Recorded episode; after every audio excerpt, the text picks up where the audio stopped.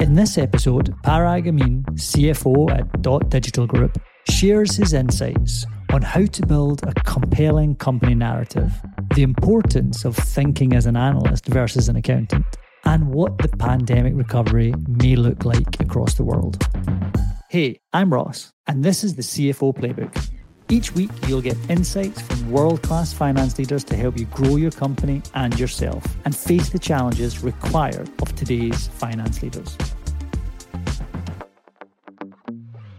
Welcome, Paraag, and thanks for joining us on the on the podcast. Thank you very much. Great to be here. So I'd like to start actually. You've got a very interesting background, and, and the journey is not one that you often see, which is where you've gone from the world of tier one investment banking, like various analyst roles, then into being a founder, and then into being a CFO, and, and not just a, any company, but a public company. So can you talk a little bit about how you charted that that journey because it's it's quite a unique one. When you work in, I suppose, the analyst role in an investment bank, you are, in simplistic terms, doing three things. You're, you're modeling out company financials. So you, you have the numbers element. You're meeting, evaluating management teams, and then you're looking at business strategy. So ultimately, you're doing three things, particularly in terms of forecasting numbers, deciding on whether you believe management teams can succeed and execute on their plan, and then whether the plan can actually work based on the industry. Now, a lot of those skills are very transferable into management roles within businesses in, in my view because ultimately that that's a lot of what a senior exec team needs to do themselves so I've worked at the likes of Goldman Sachs and Citi and big investment banks, but I also had experience at some of the smaller UK mid cap banks such as Peel Hunt and then Canaccord. And that gave me a kind of breadth of looking at technology companies from the very small, some very small UK technology companies, all the way through up to large global, very large cap businesses, even back in the day, the likes of Nokia and Ericsson and ASML and others. So I've, I've looked at a lot of different tech companies from an analyst perspective, met a lot of management teams, and, and therefore, obviously, when you're writing research, modeling out a lot of businesses. So the dotdigital opportunity came along now just over three years ago, I suppose, because they were very odd thing to say, but they were very accountant heavy. So, and I would also say that the board at the time the likes of Frank Beechinor, who's now the CEO of SmartSpace, and Pete Simmonds, who's who's also on the likes of D4T4 and Richard Kellett-Clarke, were, were forward looking and quite exploratory in terms of um, the role that they saw for a CFO within a business. Because typically and traditionally, CFOs have been accountants and, and potentially wrongly so, but stereotyped as sort of bean counters.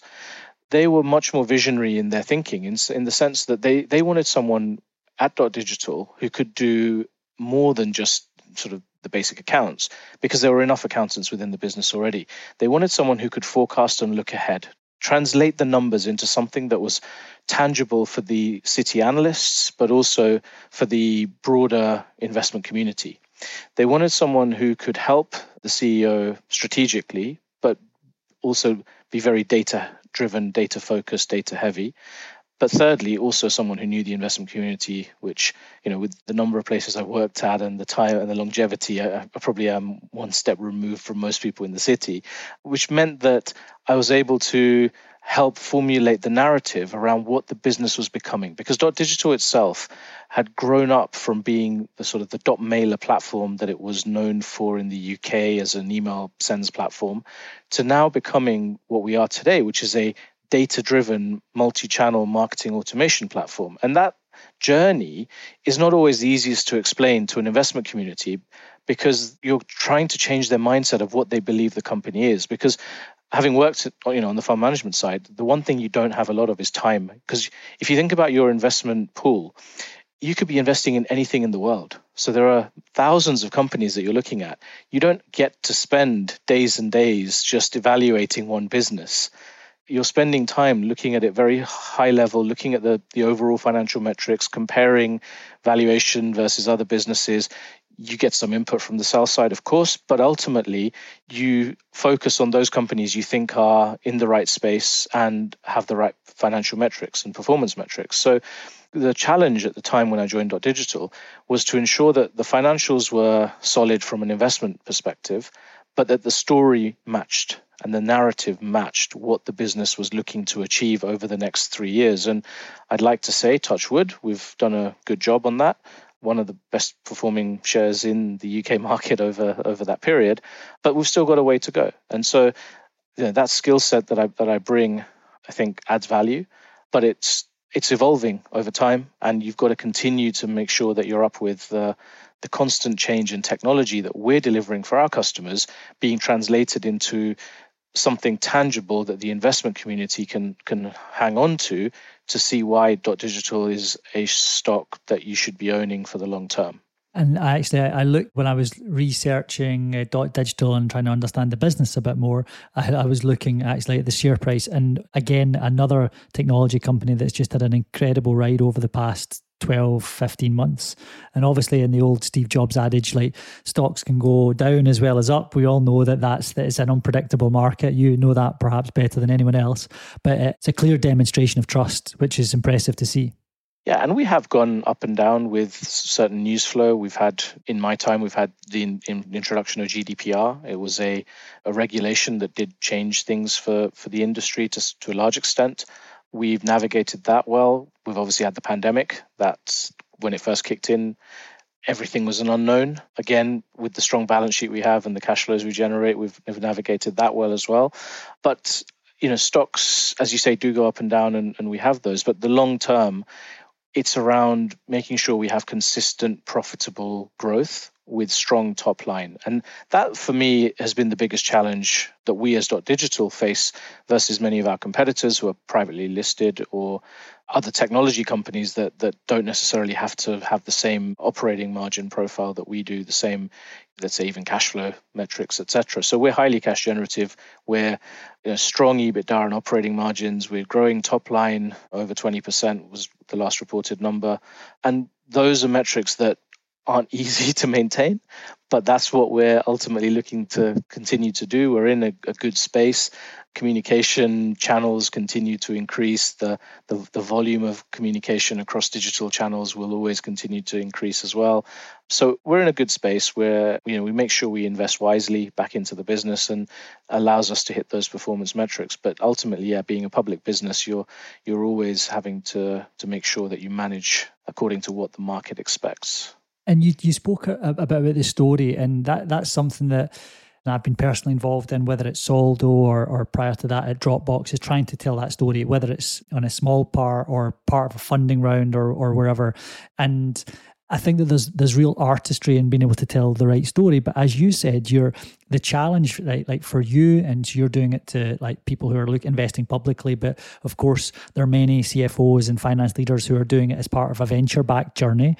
The challenge is how do you communicate to that audience who are so time poor and who are naturally very analytical because they can get a truth from the numbers. So there's a bias towards the benchmarking. And you mentioned the three things like the financial planning, the, the modeling, the team, and the strategy.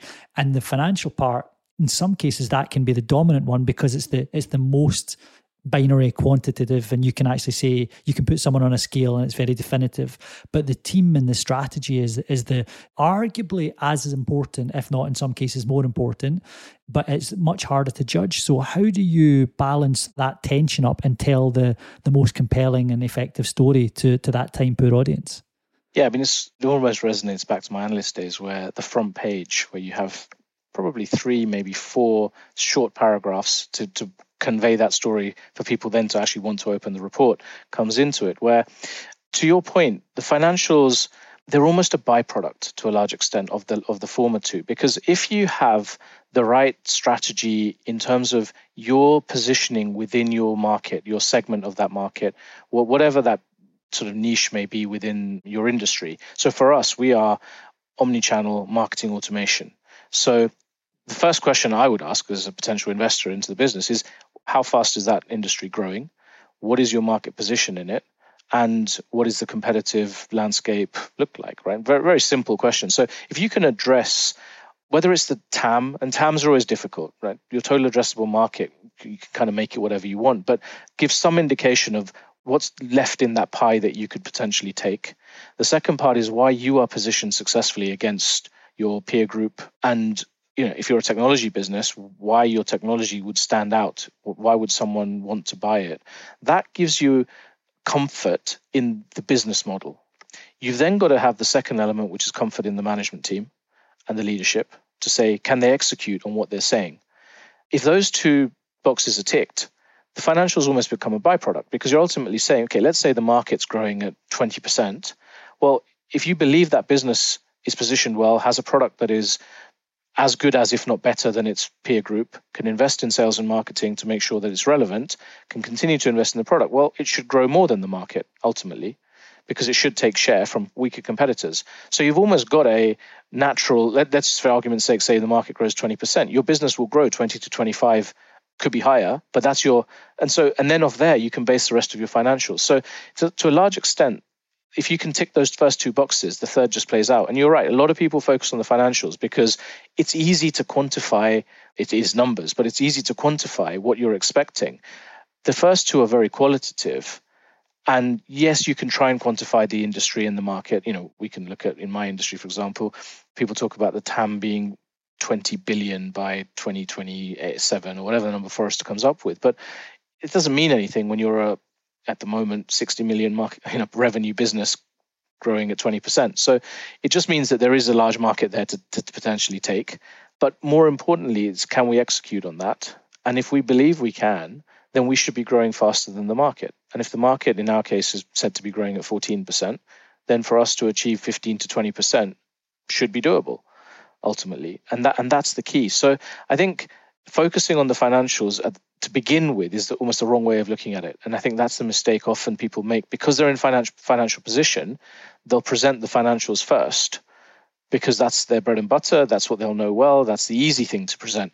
It's a lot harder to present the investment case behind the business model and the management team. But those, for most investors, are probably more important than the numbers to a large extent because the numbers should play out so long as you trust the first two. And I think that in your uh, dotdigital is a very established company, so the the numbers should be far more predictable on that basis. I guess when you actually move into earlier stage ventures, that that investment thesis is arguably even more important again because you won't have this reams and years of data to to sell on.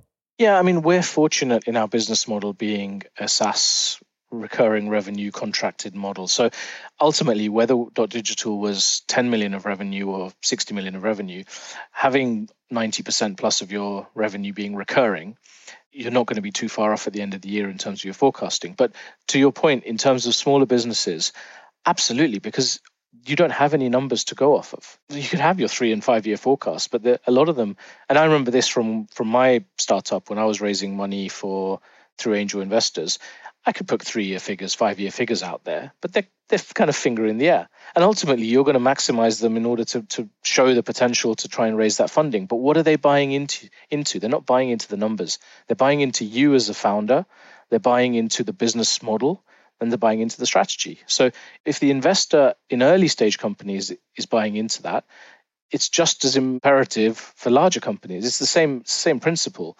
So I think, as I say, the numbers typically play out as long as you are executing well within your market and your business is well positioned and you continue to invest in it. And, and i think that's key. So for any anyone who's having to present to a board or in potential investors for me there's three things. Again keep it simple.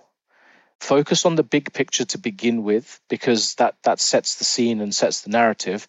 Then go into the detail and show them what's possible because if you do it in a different order, it comes across as though you're not as comfortable in that big picture.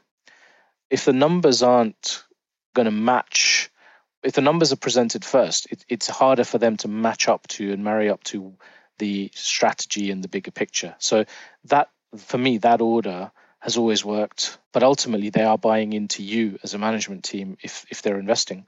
It's funny when you mention TAM and that TAM can be anything you make it. I, I once made that mistake. I was presenting to a, a, senior finance leader, and it was at Dropbox at the time, and we were talking about a big program, and, and we sold it on. Okay, this is the TAM, and he was great about it, but he did he did say that I don't like TAM because you just take a big number, you multiply it by another big number, and you get an even bigger number.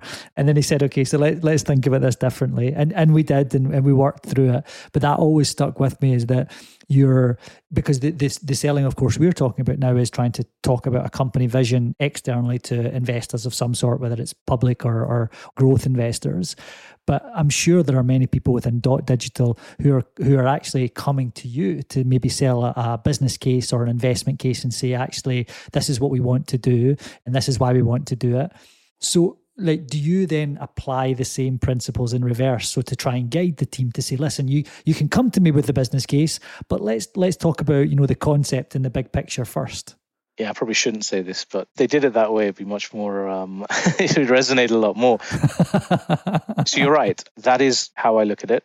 It's interesting you say that because we are we have a junior end. So over the last month or so, all of our senior leadership team have presented to myself and Milan, the CEO, their plans for next financial year and and the investment they would like. And yeah, some of them will start off with the detail first to say this is the investment I need. If I get this investment, these are the numbers I'll hit.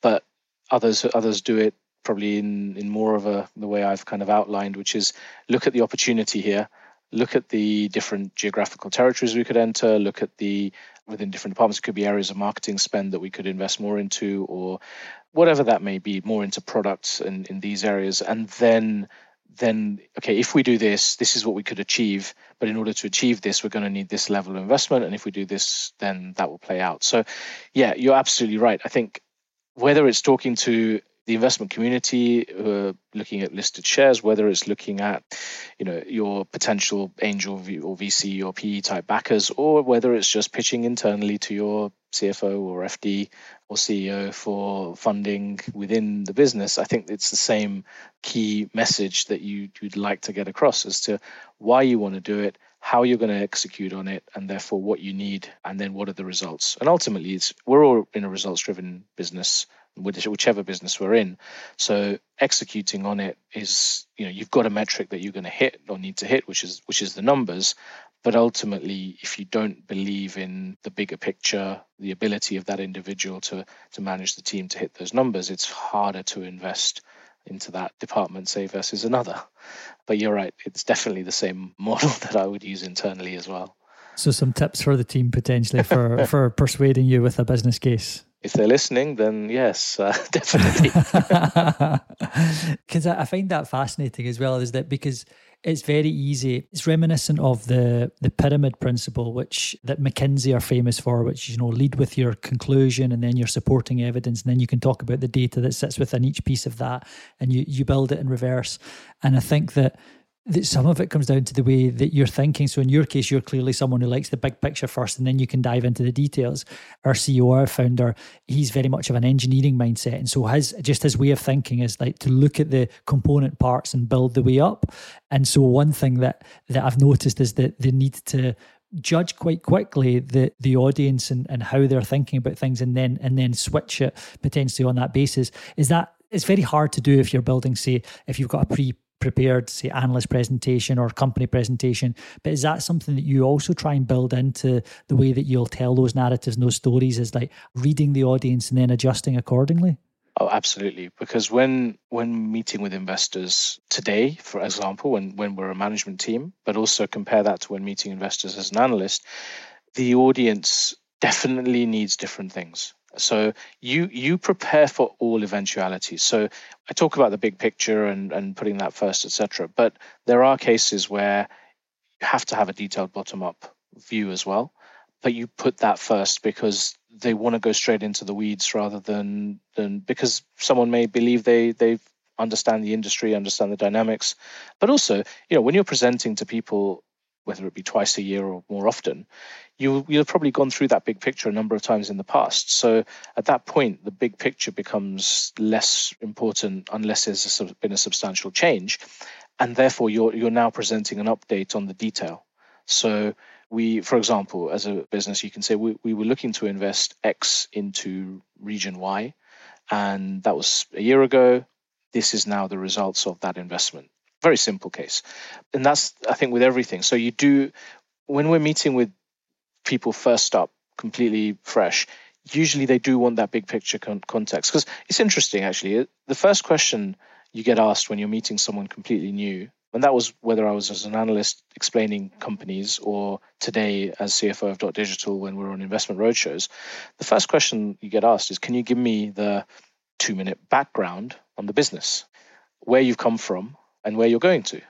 So I think most people want that context. They want to understand top down what it is you're doing, where you have come from, what you're looking to achieve, and then go into the detail of how you're going to achieve it. So I think even if you're talking to an engineer or, or, or, an accountant who who wants to go into all that level of detail, I still think contextualizing it, even if it's brief, it gives the story better light because you could just go straight into we are, you know, let's take dotdigital. We're a SaaS model. We generate 20% plus return on top line with a 20% plus operating margin. Now, that's given you some financial metrics, but it hasn't really told you a huge amount about what the business does, how it's evolved, what level of investments been needed, what the plan is. There's no sort of way of contextualizing that beyond comparing that to other financial metrics of other businesses and saying, well, they grow 20%, they grow 10, they grow 30, they're doing a margin of X, they're doing a margin of Y. But and that's fine because everyone looks at valuation multiples and comparables and all those tables and charts to see what could look interesting. But for me, if I'm investing, say, my personal money into a business, I want to know what does that company do? Where is it going? What is the background of the management team and why is it I believe they'll be successful? What is it they have that, that others may not? So if you're investing your personal wealth that way, and I'd assume most people do rather than purely just off some kind of valuation table, wouldn't you want the story explained in that way? So I think it's always worth contextualizing what you're looking to achieve. And that's not just on the business, it could be anything. As you mentioned, internally, when you're pitching to, it could be pitching to other departments, it could be trying to help as a business partner to other departments. It's always worth contextualizing what you're trying to achieve first. And that to me is good communication so that you can then follow that up with the detail to say, look, this is what we're trying to achieve, and this is how we think we can help you or we can work together to achieve it. And that to me goes down a lot better than starting with uh, your numbers say XYZ, that says this. that's great. I mean, that's insight, but to me, that's not doing it in the right way to contextualize. And I'd, I'd love to go back to something that you mentioned earlier on, which the, which is the idea of the dotdigital and the board, and, and part of the reason that that you decided to join was that they wanted to move beyond purely accounting. Now, of course, accounting is, is an important part of what's there. But you, I, I read a quote from you which said that they were looking for someone who's more of an analyst and not just an accountant, so that they had to have complementary skills. And and so then, with that in mind, that touches on a theme that comes up time and time again, which is the idea of the evolving role of a CFO. The, in the past, it might have been restricted to more of an accountant and, and someone focused on that side of things, the reporting aspect. And more and more, it's moving towards a far broader more expansive reach that touches on all facets of the company. And so it seems as if that's something that dotdigital recognized and when they were commencing the search and, and you started to have conversations with them. Is that something that that you have seen in your role or, or you saw beforehand? Or is it just a coincidence that, you know, that that you met up with dotdigital and, and that this is actually where the, the where you've ended up? So, to be fair to the board, I think they were proactively looking that way. I think Milan was also looking that way because Milan himself was the CFO before, is an accountant by trade. My FD, George, is an accountant. We have my financial controller, Joel, another accountant. And then at the time, all three of the board members were accountants themselves as well. So, this is what I mean by we were very accounting heavy. But a lot of accountants' skill set is looking at reported numbers, looking at what's happened and reporting those numbers. It's not necessarily translating those numbers into what can happen. And I'm not talking about next month or next quarter. I'm talking about three to five years out. That's much more of a of an analyst skill set of I can see these trends. These are the bigger picture elements that are taking place within the industry, putting that all together, translating that into three and five year forecasts. So they were proactively looking at someone who could help with the forward looking element of it. And when I say they, I mean the, the board at the time.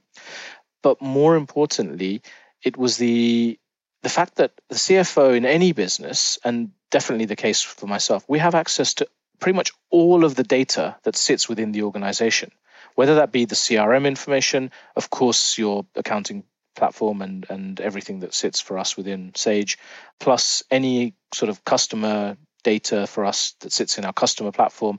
But all of the data that sits within the business, I have access to.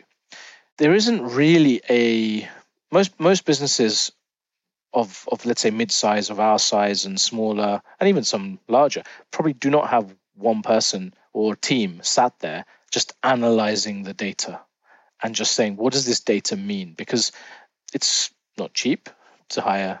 And these aren't data scientists but these are effectively analysts right ultimately. So i, I suppose the, the thinking from the board as well why don't just bring in an analyst who can also help with the, the, city and the investment community, who can also help the business to translate a lot of this data into tangible, actionable ideas that we can work off to understand what's happening.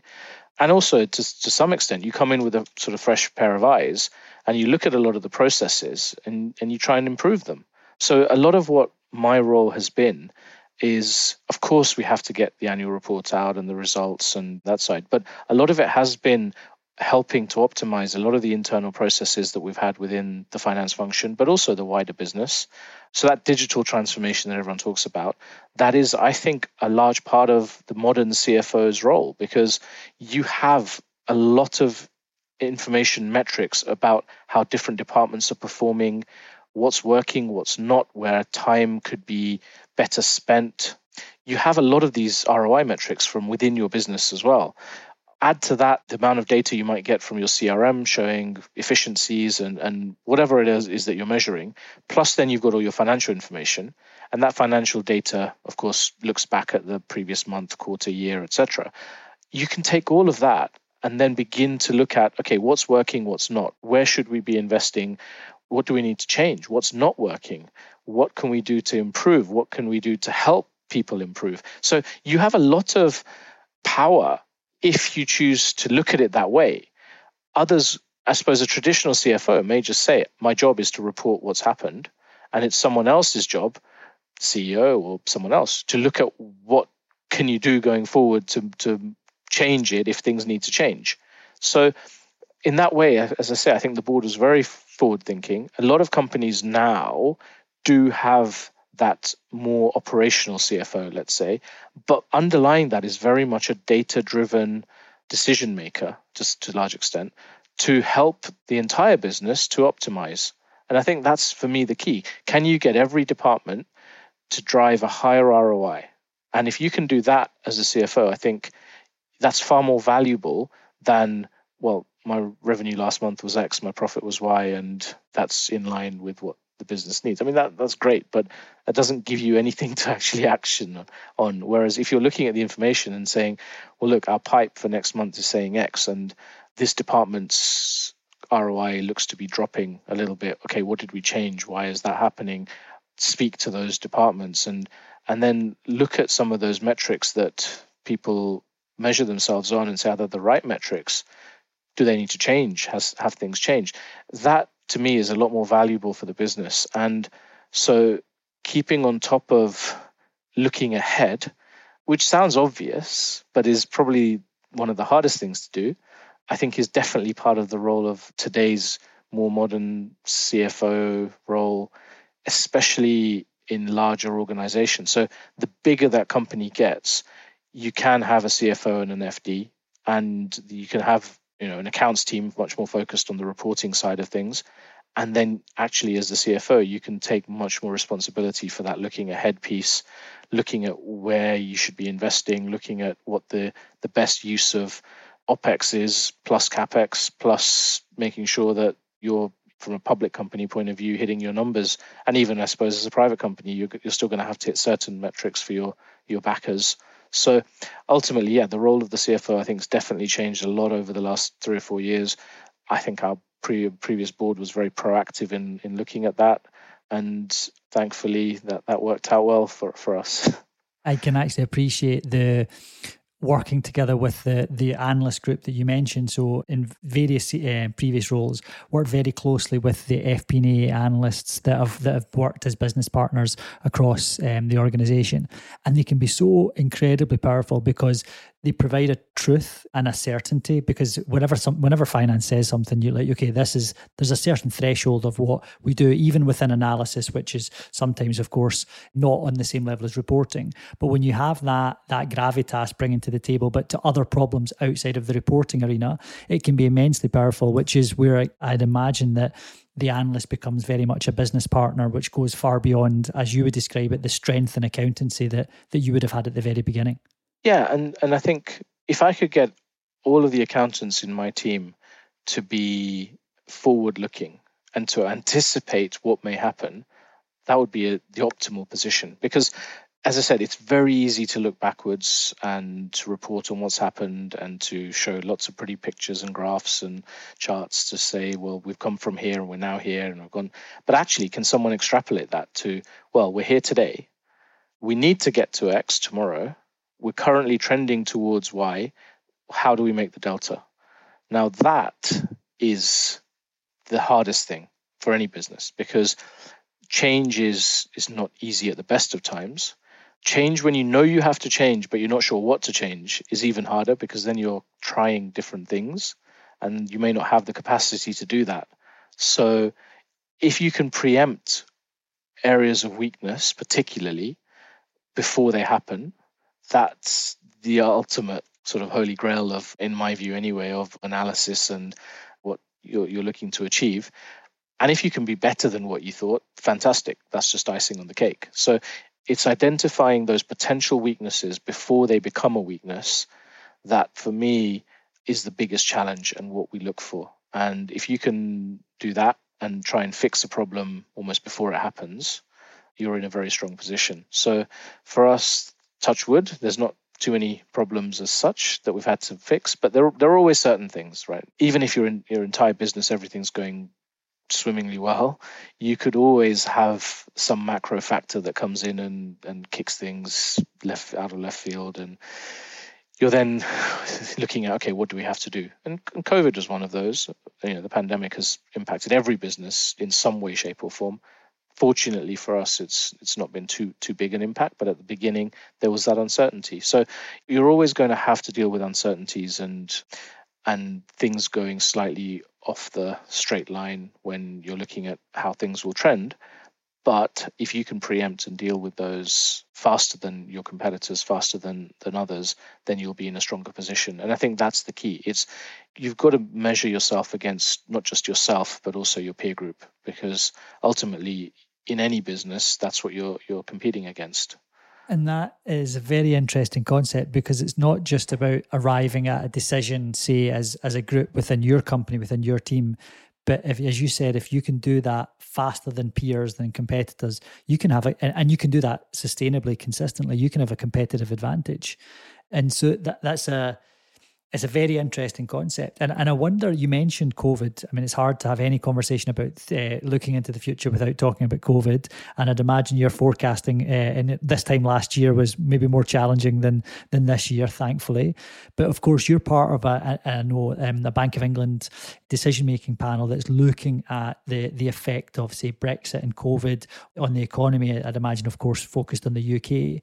So maybe to put your uh, forward looking skills to the test, could you speak a little bit about how you see the reopening of the economy, whether that's, of course, in part in the UK down to Brexit, or whether, of course, it's worldwide and down to COVID? Because I, I think that's very much on the forefront, and I'm sure it's on yours too, at the forefront of all financial leaders and all senior executives is looking for the green shoots of recovery eh, so that they can take advantage of those opportunities.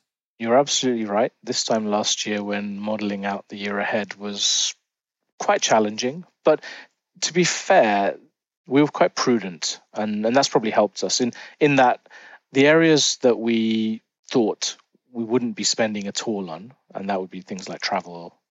We budgeted for some recovery in the second half, which then gives you a bit of fat when looking at the numbers because you're going to underspend versus your forecast, which is no bad thing necessarily.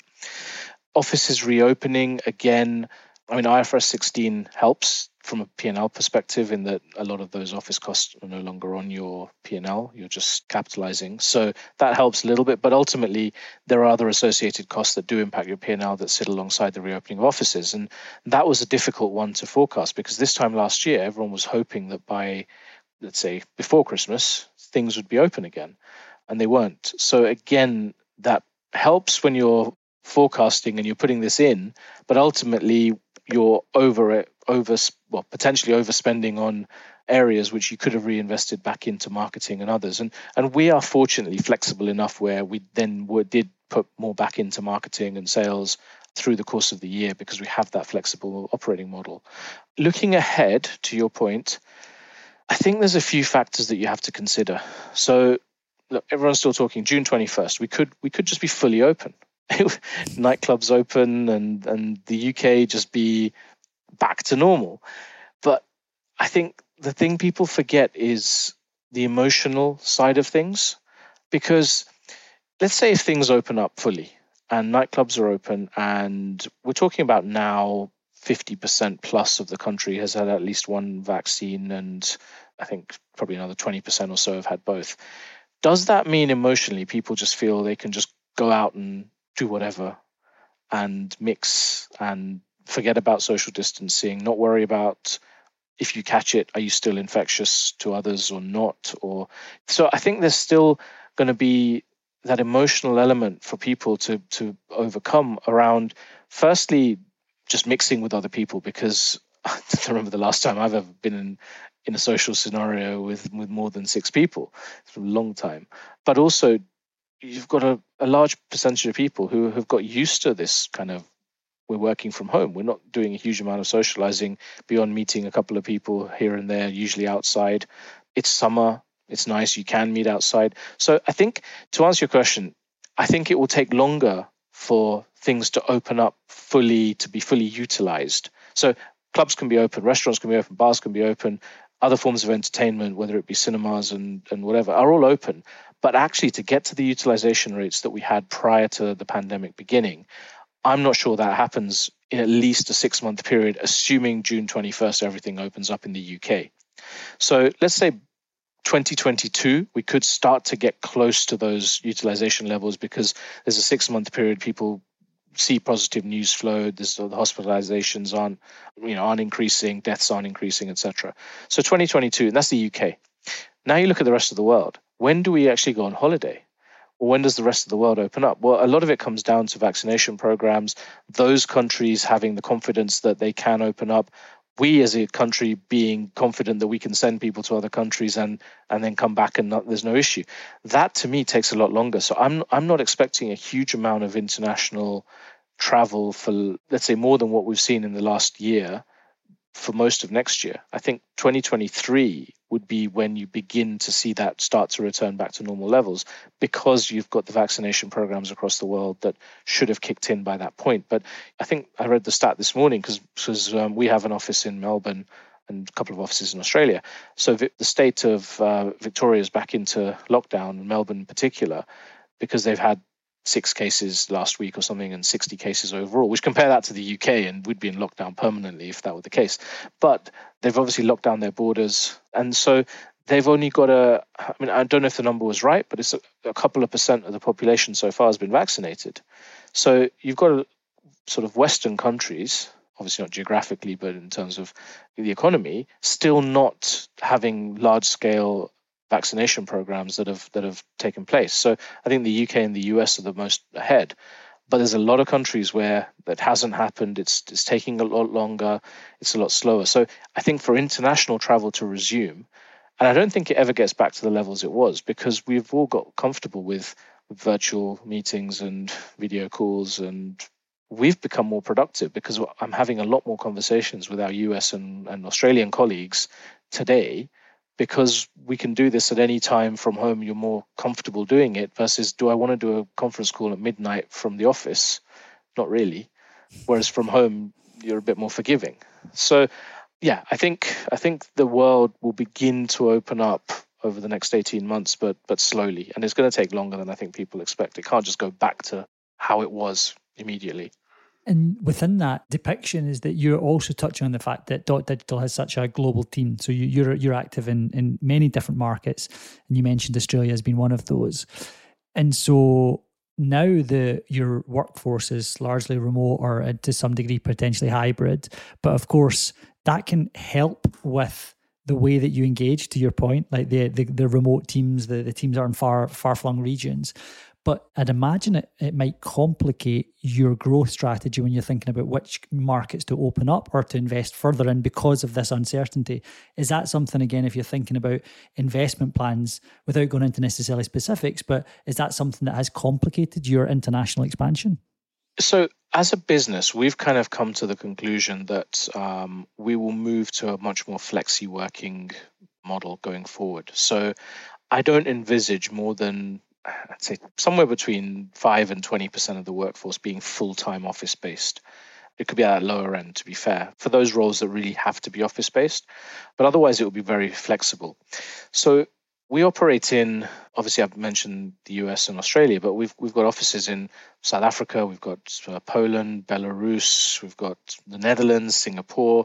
So we're already operating in a lot of regions where that flexi working was already in place where we don't necessarily have everyone in offices or, or certain teams wouldn't work in offices and they'd be they'd be fully remote already. So when we're looking at new territories, and you know, I can say that we're we're looking at probably two or three new territories in terms of expansion this year, or next financial year rather, we would probably look at hiring people remote first anyway, because it's part of the culture as we've done that in the first place. So we want local presence, but we're happy for them to be remote and, and not need an office.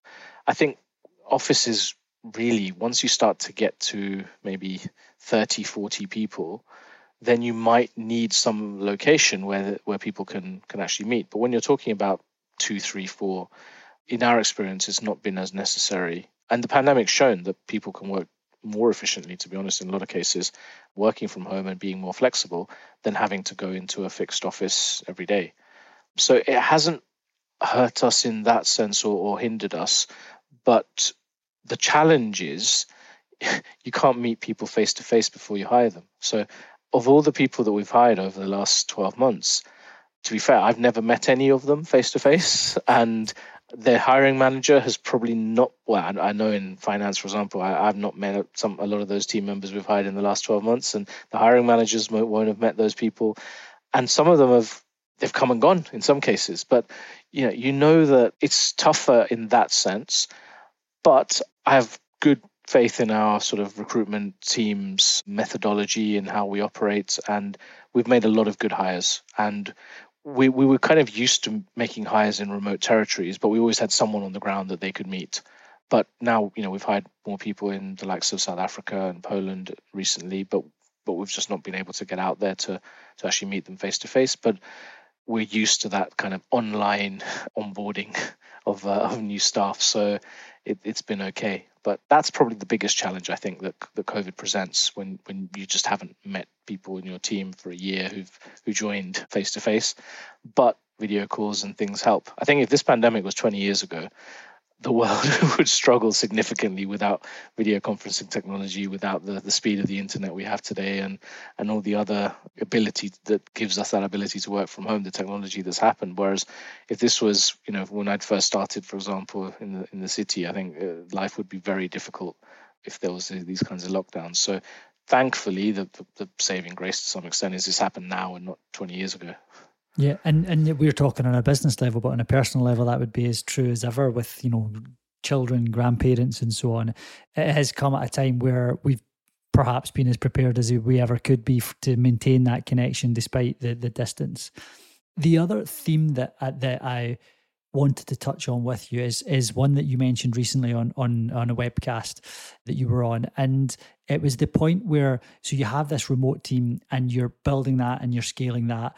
And of course you, you the the finance team is one that you were transforming to complement the strength it had in accountancy to add in that and that analytical analyst type mentality. And so the point that you raised on the the webinar itself was around the the importance or the power of the the digitization but particularly the automation that automation can actually rather than be something that you know streamlines it and means that you either don't need to hire or you like can have a trimmer team it actually means you can refocus the team abstract the team onto uh, on, into higher order activities could you speak a little bit about your your point of view on that with automation? Because again, it is a is an increasing theme, well, like for every business, but I think it is emerging rapidly in, in the finance department and in the minds of every CFO. Yeah, absolutely. I think look, there's a there's a lot of different options out there in order to how you could potentially automate a lot of processes, right? Starting from AP to expenses to AR to a large extent, credit control. There's a number of things you could automate quite quite quickly with with robotic process automation and other forms of technology that's there. You could do it to cost cut, absolutely. But the way I see it is rather than doing it to purely cut costs, I've always believed in upskilling people, giving people that opportunity. You know, I I joined when I first started at Goldman Sachs as a graduate and spent two years working all sorts of hours, but learning my trade. And if I wasn't given that opportunity, I wouldn't be where I am today.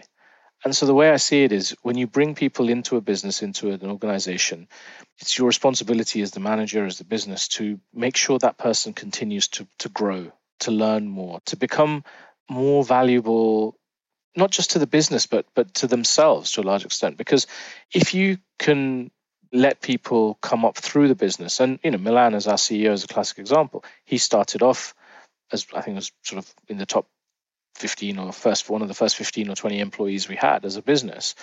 He's come all the way through from where he started to being the CEO. So ours is an organization where we do try and help people to, to progress through the business. We've got a number of people who've been with the company five, ten plus years. And so if you can automate the manual processes that just take time but aren't really adding value, to then allow your team to learn more around that forecasting, learn around looking at the data. What does it mean? Doing, interacting more with other parts of the business and growing as a person, as a employee, and helping the business, but themselves feeling like they're doing more value add, ultimately that works in everyone's favor. So you could then potentially automate processes and hire in expensive people who have already done the role, who who know. But I think that that satisfaction that comes from have seeing a, a sort of a younger person or a, or a more junior role grow and become more proficient in their role, learn the business, understand the business. And what you'd hope for, and this is the key to it, is you get much more back from them. You also you're going to have people who are more wedded to the business, who who are more just happier in what they're doing day to day, but they will be far more open to growing within that business than if you bring someone in who's probably got their own style they've they've learned from somewhere else and and they're less flexible is is what I've seen historically. Yes you sometimes do need to add talent from outside but you get the commitment you get that level of feeling I suppose. It's an intangible to some extent where where people just feel you've helped them out and therefore they're stickier ultimately.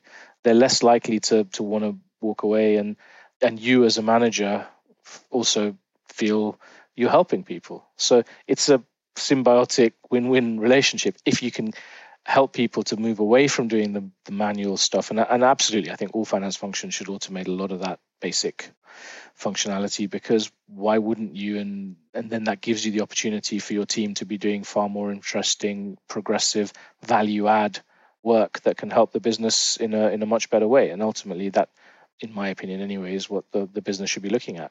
Which is a very interesting concept because then you're using automation rather than to cut costs or to, you know to increase time to market, which is often these are things that are mentioned. You're using it in a way to drive employee engagement and opportunity and, and the that retention of, of your team, which of course is another existential challenge, but again, not one that's often associated with finance. It's more perhaps the people team or CEO. But I think that probably that's a, another nod to the expanding scope and, and remit of, of a CFO in today's world.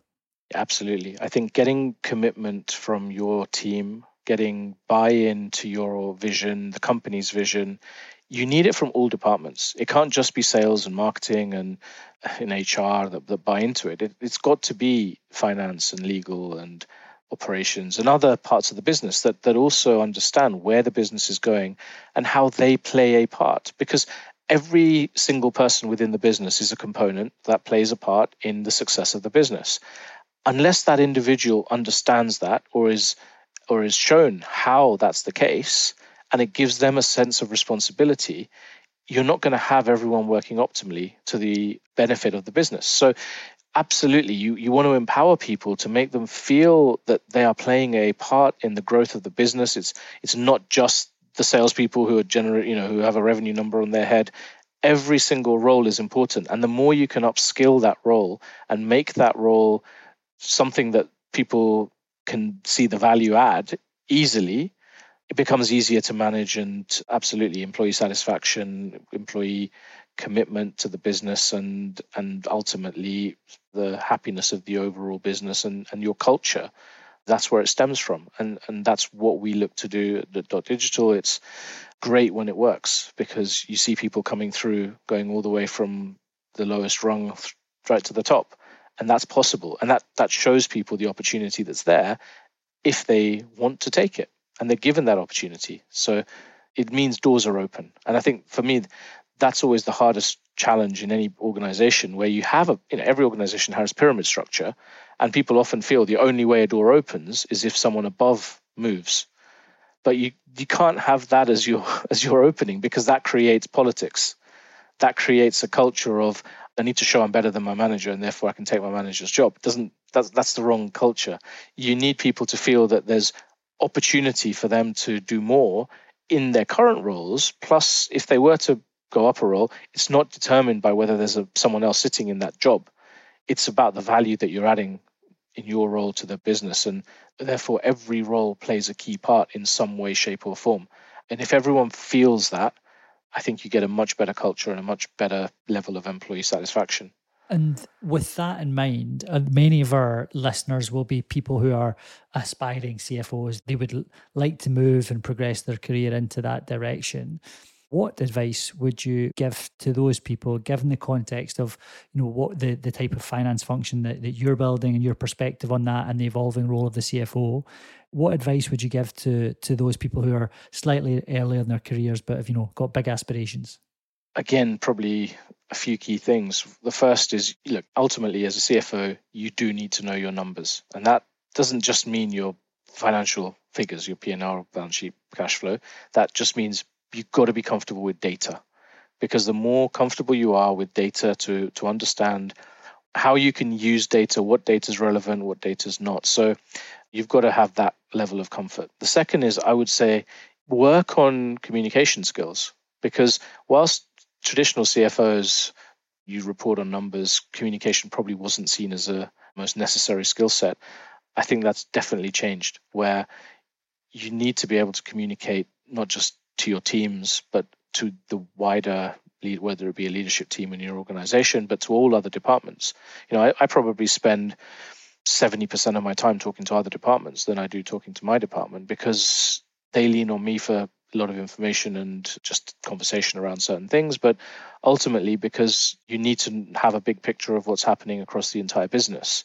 And I think the third part is beyond sort of numbers and communication is whatever industry you're in, whatever company you're looking to to work for, make sure you know that as well as you can because you can go and work for any company and then try and learn it and understand what they're doing, etc. But it's far easier if you've got a knowledge base of the business, its competitors, the industry they're in, to be able to then add value straight away.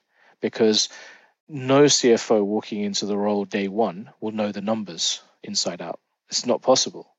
but you can know the industry, you can know the market. So a little bit of what I was saying at the, at the outset. If you know the industry and you're able to articulate what it is you're looking to achieve and looking to do, then you can get to grips with the numbers to see what is it that you need what gaps need to be closed what is it that's working what is it that's not to eventually get there. So if you know your industry and you know your targets bigger picture at least that gives you a head start. Whereas if you're coming into a, any company fresh you won't know the numbers because ultimately it's not it's not a business you'll have worked in and and everything you, you'd have to pick up so you, it's good to have some prior knowledge of you know it's one of those things when we interview candidates we'll just ask them a very simple question around the industry just to see if they've done their homework. Because if you've shown no interest in the industry or the company, yes, you can do your job, but ultimately, are you going to be successful at doing your job in the way the business wants? Probably not. Not always the case, but probably not. It should be the easiest research to do because it's the one that one that's very obvious to often to find. But I think that's very very sage advice. Paraag, I want to thank you for your time, uh, for coming on the show. Um, there's been some fascinating insights. If anyone that was listening wanted to connect with you, where could they go and, and either follow or connect with you? LinkedIn is probably the easiest one. I'm on there, but otherwise, you know, being a publicly listed company, my email address is probably in our annual report as well. But LinkedIn would be the first and foremost place to, to go to, and happy to connect with anyone who, who would like to. But uh, no, thank you, Ross, for, for your time as well. This has been uh, it's been a great discussion. Great, thank you very much, Paraag. Thank you for listening. And if you're enjoying the podcast, it would mean a lot if you leave us a review on Apple Podcasts or share with someone that you think would enjoy it. CFO Playbook is brought to you by Soldo, the number one corporate card and spend management platform. Learn more at soldo.com.